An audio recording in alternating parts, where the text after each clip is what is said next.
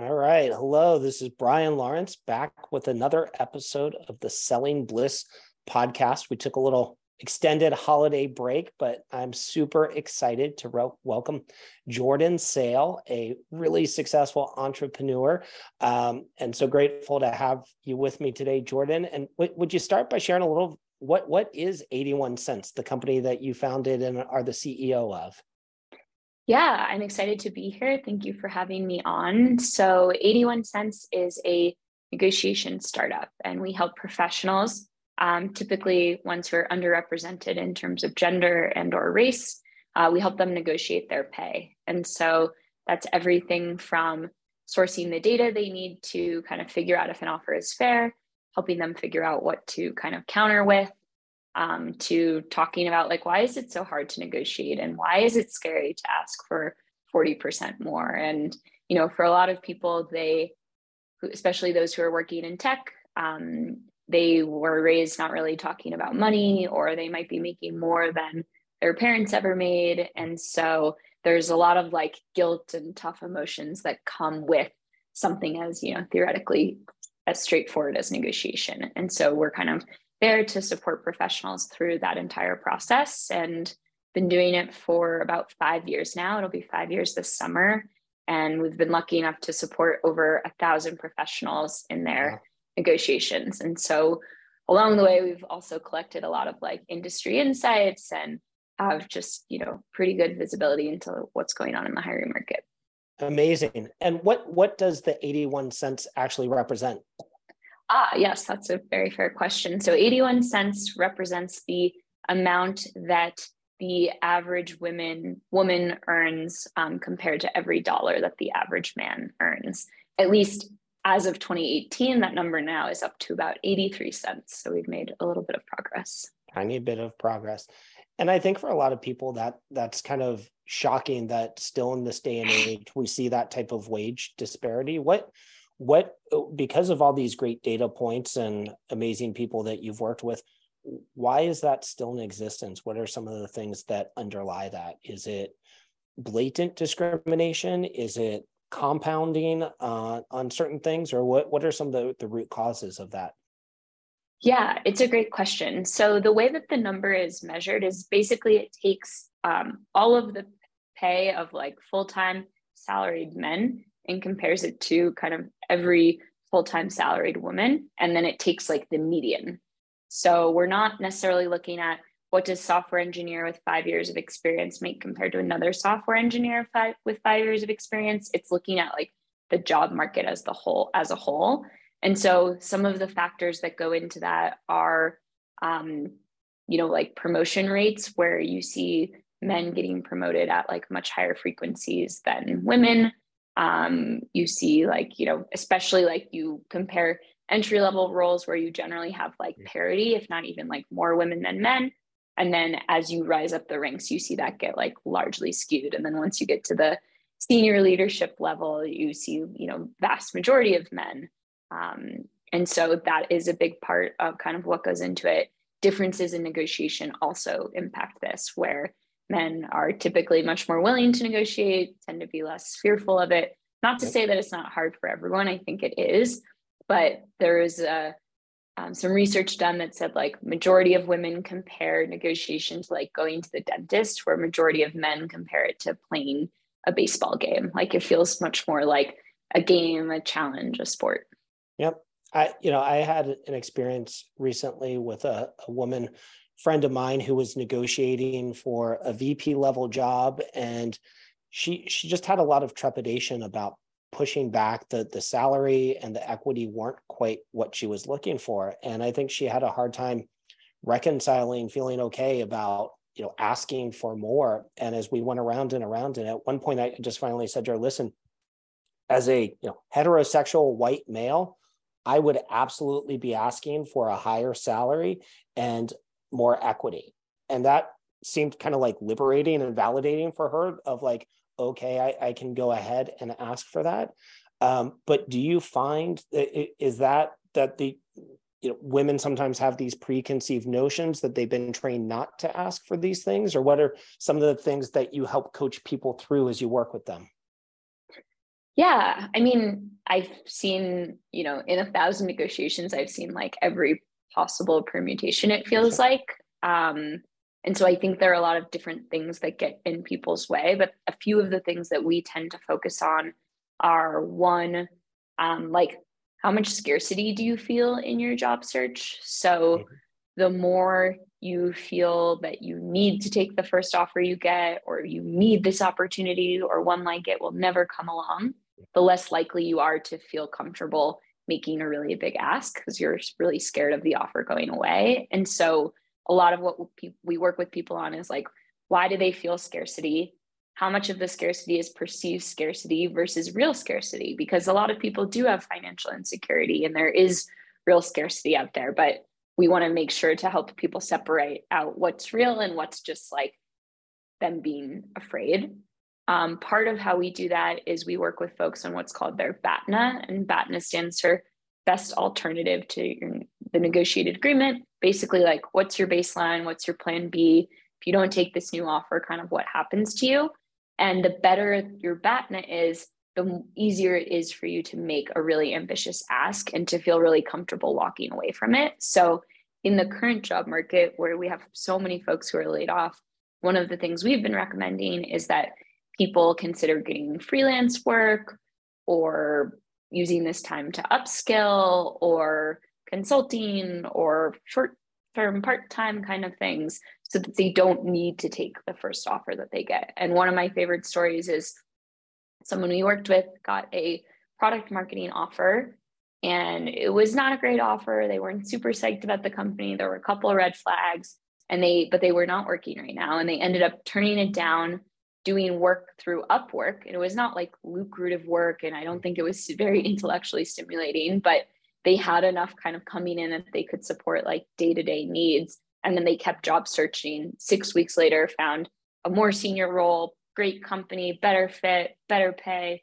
negotiated it, got it up even more, and kind of were off to the races. And so they really like bet on themselves and allowed them to, you know, two months later end up with something that was a much better fit so that's a big part of like what we work with people on is you know how do you feel more deserving of awesome opportunities and how do you bet on yourself in a really safe kind of low risk way? Right. Uh, when you mentioned batna i had a flashback to business school. And so uh, you you and i met that uh, we were sitting in an airport and i think i noticed uh, a UC Berkeley Haas sticker on your computer, and that's where I think I had it, a few years before you had completed uh, my MBA in the evening program. But that's is that where you started? Uh, Eighty One Cents was while you were in business school. Can you tell a little yes. bit about the the founding and what what led you to it?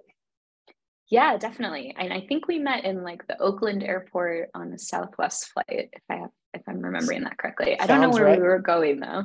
Yeah. Um, but yes, so I started, you know, I'd always been interested in negotiations, partly because I think I've always really struggled with it. I think of myself as, you know, pretty extroverted and confident. But when it comes to negotiation, I become like a totally different person and I'm like timid and shy. And it's hard for me to kind of like ask for what I know that I deserve. But I've also been very lucky in that I've had some really awesome mentors throughout my career who have guided me through negotiations. And I remember I got my very first full time job offer and I told my uncle about it. And he said, you know, congrats, I'm really proud of you. Now, what are you going to counter with? Hmm. And I was like, what do you mean counter? I've never had a full time job before. It's amazing someone wants me to work for them. And he basically explained, like, no, this is how this works. They're expecting it. There's almost zero risk from asking let me guide you through the process. And so i begrudgingly let him kind of tell me what to do. I did it. It was terrifying but it worked. And i got like you know a 10% increase or something like that. And i remember that they actually increased the pay of the two or three other people who were going to start in the same position that i had. And that made me feel really good too of like oh wow like I don't know if these other people even asked, but I was able to kind of like help myself and help them in the process. And so that kind of kept happening over the beginning of my career. And each time it felt terrible during it and then good after. But I also realized like how little I knew about it and how much every industry is different. So I ended up getting a job at a startup at one point and I kind of went back to the same mentors for advice and suddenly like they didn't know mm-hmm. what to tell me because I now had like stock options and they didn't know what mm-hmm. that meant. And so I kind of negotiated as if they didn't matter and I ignored them and then kind of got into the company and realized like how easy it would have been to ask for more equity and you know realized I kind of like left things on the table. And it was just a few experiences like that of realizing, like, huh, I didn't do that very well. And that felt really bad when I sort of realized, like, huh, this is a space I'd like to learn more about. And what is happening to all the people who don't have mentors and uncles and whatnot to kind of guide them through this process. And so, fast forward a couple years later, I was at Berkeley for my MBA and just had more space. And there was sort of this cool startup ethos. And I had done the early stage startup thing for a while and sort of decided like I want to see what it would be like to try to start my own. Wow. When when you talk to people, um, something you, you touched on, I, I think a lot of people have a, a fear, a concern.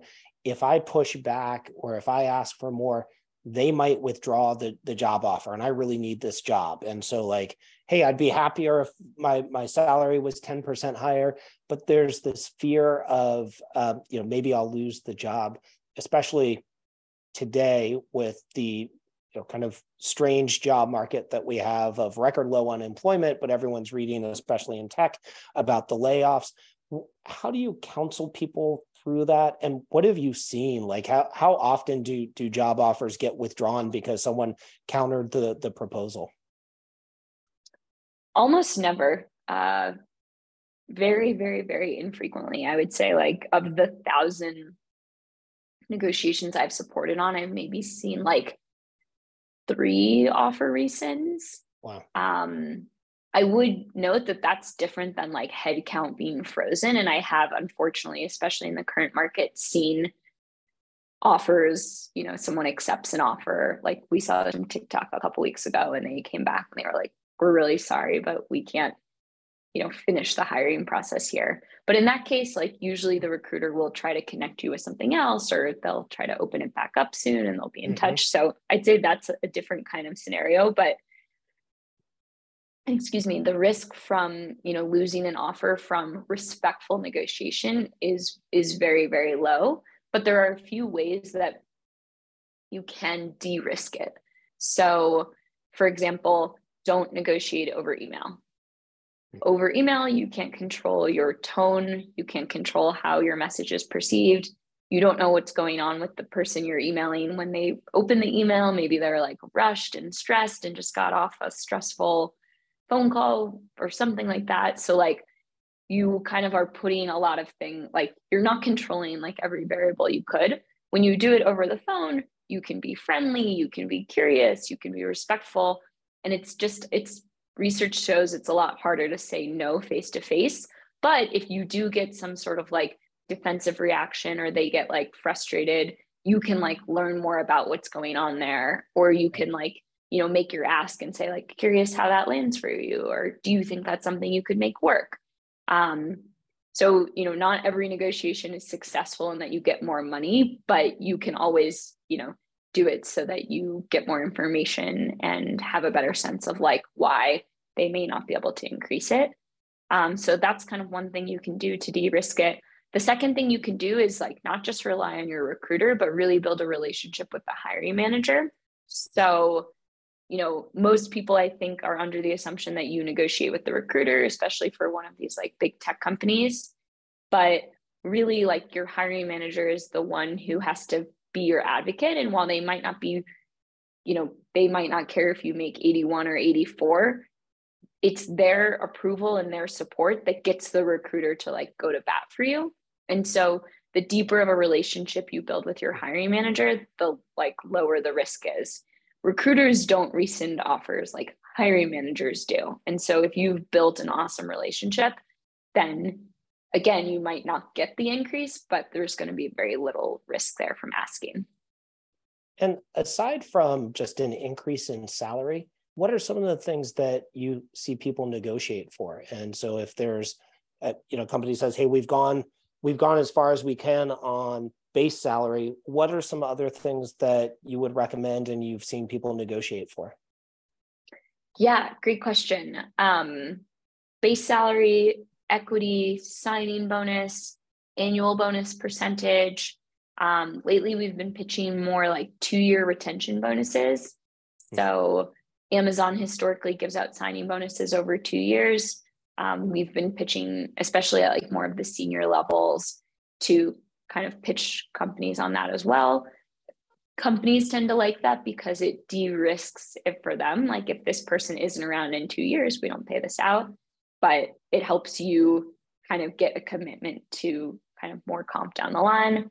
Um, severance is something I'm recommending that people negotiate right now going into a job offer. So it's a really uncertain market. What happens if six months from now this role doesn't work out? Can I negotiate three months of severance in? And hopefully, the idea is you never get to a place where you need to use that.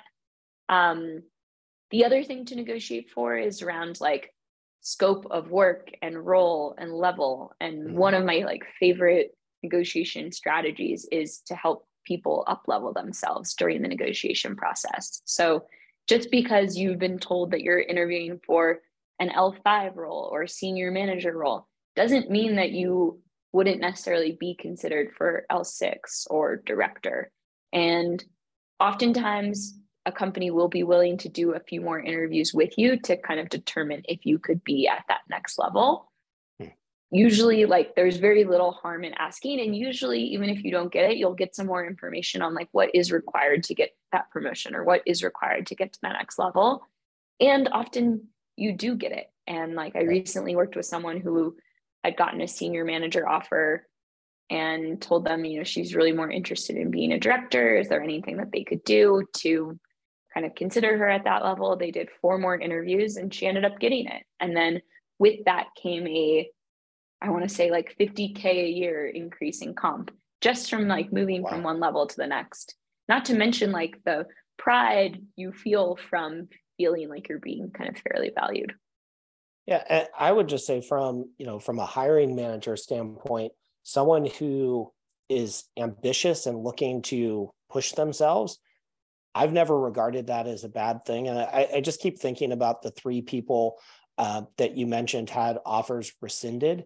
And although I'm sure that was incredibly painful, part of me feels like if I'm one of those three people, I'd rather know up front that this is the sort of person and the sort of company I'm potentially working for. And I, I, I, I would just rather know that up front. And what, what was the reaction of, of those three people? And what have you seen? Like, I mean, is that a red flag that if someone, if you're asking for either more responsibility or to understand something better, or hey, is there room for negotiation, and they they withdrew an offer or even had you know really strong pushback against that how much of a red flag would that be for you and how would you cancel a, a candidate? Yeah i would say that if an offer gets rescinded from kind of asking respectfully curiously i'd say it's like a huge red flag for the company and you know one of the things i try to remind people is the way a company negotiates is reflective of what it's going to be like to work there so if yeah. they make you feel guilty and terrible for asking for more comp, what's it going to be like to ask for a promotion in a year? Can you expect this person to go to bat for you? Um, if you ask them to explain how the comp package was decided on and they you know are really dismissive and kind of talk down to you. What's it going to be like to get feedback? Or are you going to feel comfortable bringing them a problem you're stuck on? Like are they going to make you feel small when you do that? And so I really think, excuse me, that the negotiation process is a chance to actually collaborate with the company and learn what it's going to be like to work there and if you're going to be successful. And, you know, in those cases, I think everyone had a different reaction to it. But like you follow up with those people a year later and they're like, thank God I didn't join that place. That would have been terrible. Or I'm so happy that I got you know the chance to keep interviewing because then I found this company that I'm at now, which is like a great fit. So it's never fun in the moment, and luckily it happens almost never. But I do think it is usually representative of a company. And again, I would just differentiate like there's a difference between being told no sure. and being having your your offer taken away. And I think you know, I recently worked with someone on negotiation and they got like a fairly small increase, but the company was so communicative and so professional and explained to them exactly why they had offered them what they offered that they ended up really feeling good about joining and knowing that they had advocated for themselves and really having like a deep understanding of why their offer was what it was. And so, yes, it wasn't like this wildly successful financial outcome, but they felt really confident about their decision to join the company. Yep. And you know, I, I think that's eh, just just what the experience is, and and this is really like a first date and so your people are on their best behavior at the beginning and if it's rough there you can only imagine what it's going to be like down the road and i think what you just said where you know if a company came back and said hey you're actually at the top uh, this offer was reflective of your experience and jordan you're you're coming in at the top of the scale and you know gave you some explanation and context i think that goes such a long way and helps alleviate any any hard feelings. But just having that open dialogue and being able to to have that comfort level and you're suggesting not just doing it with the recruiter but making sure that you can have that sort of conversation with the hiring manager correct? Is that where you've seen it be most effective? Yeah definitely. I think like having the hiring manager on your side and letting them know like you are intending to ask for more comp and do you have their support or do they have any advice for you can be really really helpful. And again like or similarly like one of my favorite questions to ask is you know can you explain sort of the comp philosophy at the company and like how did you arrive at this offer? Because a lot of times there's if there's no process that's informative and if there's a lot of process that's also informative. Yep. Those are just pieces of information. Um, one of the the kind of famous instances in, in corporate America in the last few years is that Mark Benioff talked about how he at Salesforce went through, did a review, found out that there were these discrepancies, and then um, made sure you know Salesforce trued everybody up, and then uh, uh, sometime later he thought the problem had been solved but they did a check and they found out that these same disparities in in gender pay had uh, sprung up again. And so they they tried to figure out how to root it out systematically and and to you know how to make sure that it didn't occur.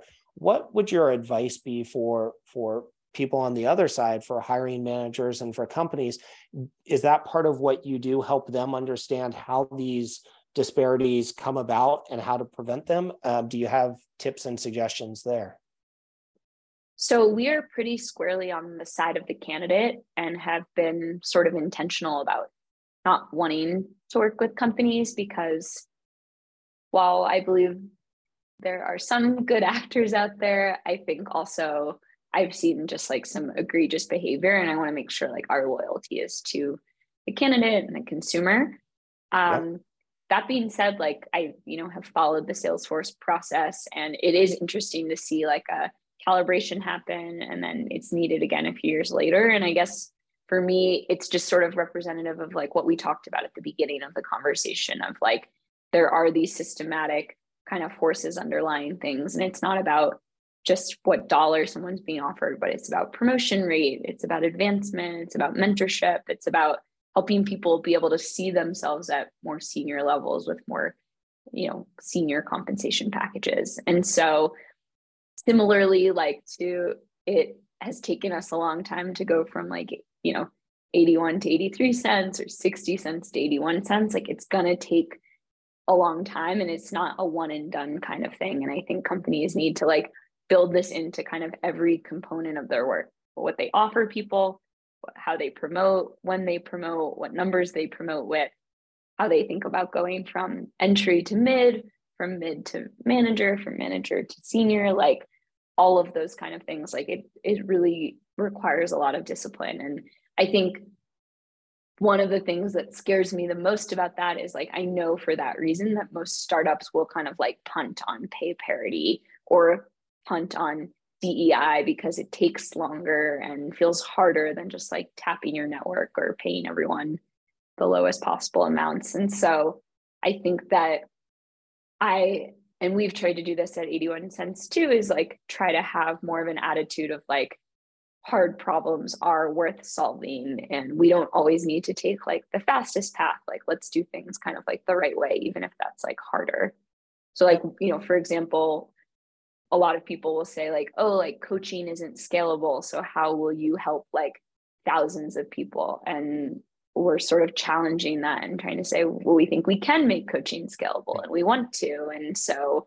yes it's not easy and yes if it was like a saas widget that might be better but with coaching we get to help people like deeply work on these things and actually make really substantial increases and we believe we'll be able to do it scalably. It just might take us a little longer to get there and most of the the people that you work with are they in the middle of a job search and so they're coming to you? Or how frequently do you work with someone who's already at a company they're at like an amazon and they want to to grow there but they're not sure they're being compensated fairly? Like what what's kind of your mix and where do you work with folks most frequently i'd say it's about 70 30 70% of people are actively job searching interviewing you know want to get a new offer whether that's because they're not currently working or really want to leave their current employment.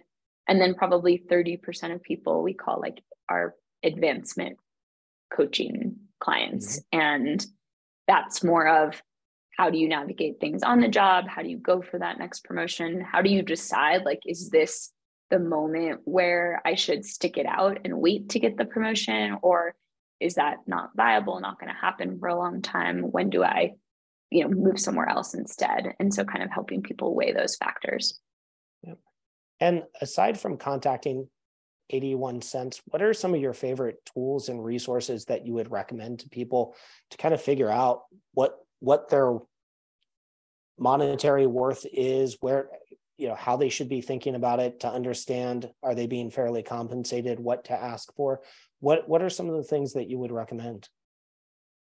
So i do think it varies by you know industry and sector and whatnot. I think your network can be an amazing source of information and i personally think people are way too hesitant to talk about kind of what they're earning. And so mm-hmm. i always recommend that people talk to their friends about it their peers about it and you know you can do it from a lens of like parity or in the interest of kind of this mission and trying to create more transparency. I mean you don't necessarily have to say like what are you earning but you can offer to kind of share your comp first and kind of get their reactions on it. Like based on you know my career and my experience do you think i'm being paid fairly? So i think that can be kind of one way and you can acknowledge the awkwardness up front. Sometimes that makes it a little bit easier. Um, then like for various industries that are different you know free and open online databases. I think i have some concerns about like the quality of that information and how helpful it is but like certainly knowledge is power and getting more information is always better. Um and like like i know like in the design field there's like an annual survey done of like design freelancers where people share like their rates for the past year. Or like i have a friend who runs a recruiting company that's focused on helping ex consultants go into business operations and strategy roles at startups, like very niche. And they do a survey every year. So I'd say, like, what is sort of like that niche uh, segment for you in your career path? And, um, you know, in sales, it's like rep view, maybe like yeah. not just like a general open database, but like, can you find your sector or function specific one? Um, and then I think my biggest piece of advice for people who are working in tech is to actually take the time to try to understand what equity is, how it creates value for you. This can be a game changer for so many people. And there's a lot of research out there. Well, actually, not enough research, but there is research out there that shows that you think the pay gap in terms of salary is big. When you apply it to equity, it's even more pronounced. Like I recently saw that um, women earn 49 cents on the dollar for every dollar of equity men have. And that's controlling for differences wow. at the founder level too. So I do think as like pay bands become required and companies get more rigorous around salary bands that you'll see some of the disparity spread to some of those non-cash comp factors that we talked about. Hmm. Um, I loved you had a response that there was kind of a hot little topic around uh, in the state of California that uh, there's a requirement to state what what salary ranges are, and some companies like Netflix are kind of going. Uh, doing everything they can to kind of flaunt that they're not going to adhere to that. And so I think Netflix listed a job as saying it paid somewhere between 90k and 900k a year. And what was your response to that, and how would you counsel people uh, when they're talking to a company like Netflix and and they're being asked, um, "Hey, what what range are you looking for?" Or what? Uh, how should people respond? Do they wait for the company first, or but but I'll ask you first. What what was your response when you saw that range of 90 to 900k from from Netflix? Yeah, I was furious about it. I feel like it's just like a blatant disregard for the intention of that law, which is to try to help candidates make more informed decisions, try to help save process or time in the hiring process so people aren't spending times on roles that could never compensate them. It's just like completely unhelpful. Um, and I just think like these laws aren't going to help us create parity when they look like this. That being said, I do think it's a fair point. Like this is V1 and maybe V2 or V3 of the law will work better. So I'm optimistic. And I think like you need to take both like a top down systems approach to these kind of change and like grassroots, and we need everyone at all levels. So I'm open to it, but obviously, like when the pay range is 90 to 900, like what are you supposed to do with that? Right. Um, I've also heard that some companies aren't even listing like the full range on there because they basically like reframed how they're thinking about it internally. So if you think of like, we have like four quartiles of like pay we can pay people, like the bottom of the range to the top of the range companies are basically listing like the first, second, and third quartiles. And then the fourth quartile, they're considering to be like max, max, or like top, top.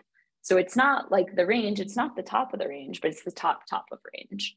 So I would even encourage you, like, don't even, if, you know, they say the top is like 100, it might actually be 150 or 140 or whatnot. So I think people basically need to like ignore them for now and I always recommend that people try to get a number from the company first because they are going to have more information than you likely have. And maybe the one exception to that is if you are intentionally making a career shift that you think might pay you less, um, like going from for profit to nonprofit or something like that. Like you could theoretically anchor with your expectation or with what you're making today because you know that you're likely going to be taking a step down. So, like, the closer they can get to your current comp, the better. But that's probably the only time I would say to share a number up front. Yeah.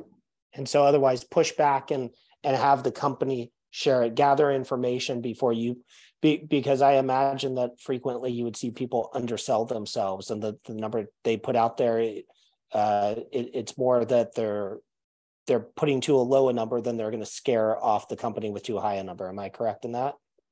Yep, exactly. So, you know, I've had, I can't tell you how many times someone has come to me and said, like, they asked for my expectations. I said X, but now I realize like X is too low. What do mm-hmm. I do? How do I recover? That's far more common than I said a number and they said, sorry, that will never work. Can't do that. Right. Yeah. Okay.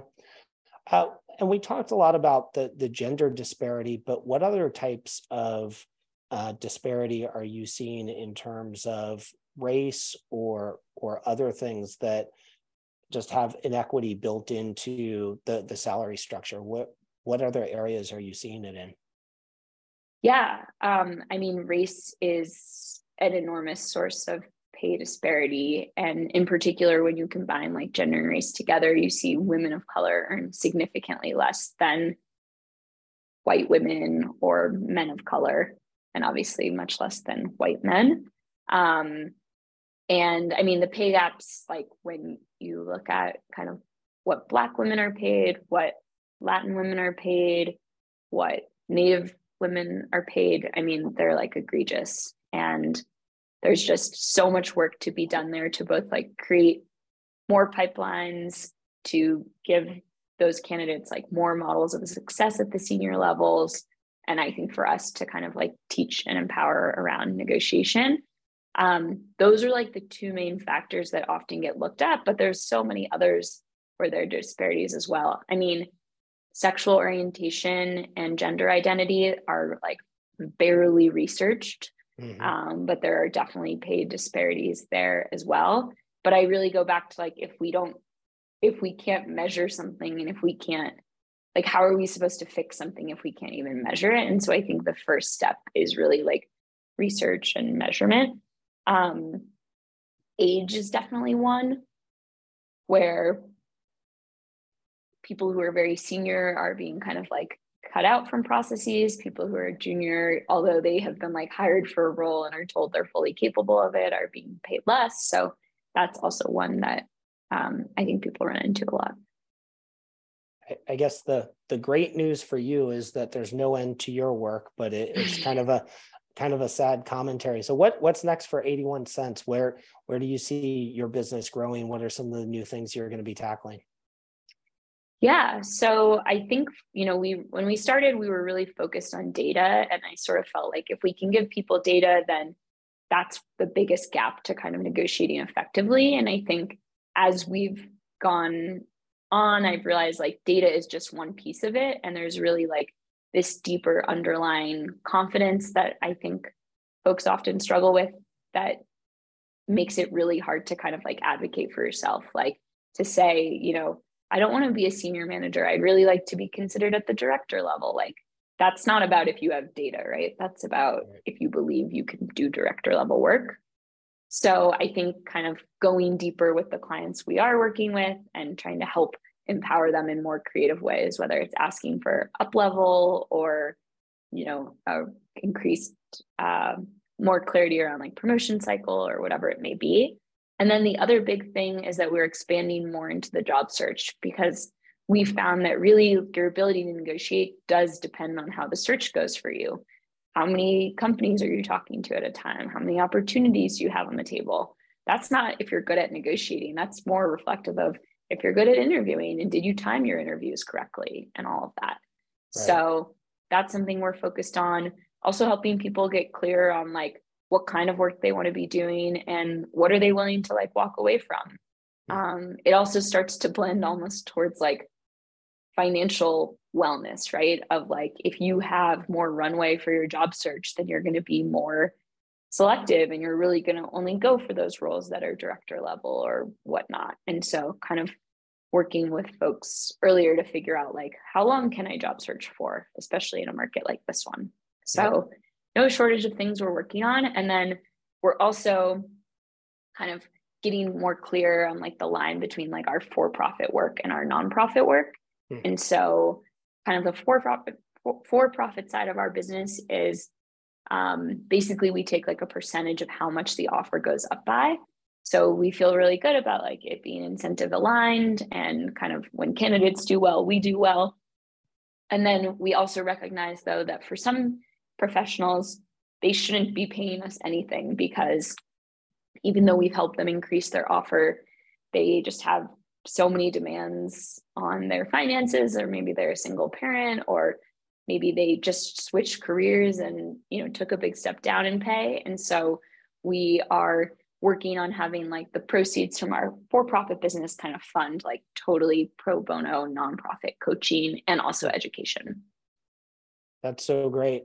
Well, Jordan, I am so grateful that Southwest and the Oakland airport brought us together and that, that you took the time to come and hang out with me and share share knowledge today. So just thank you so much. It's been such a fascinating conversation. Thank you for taking the time. It was so great to catch up.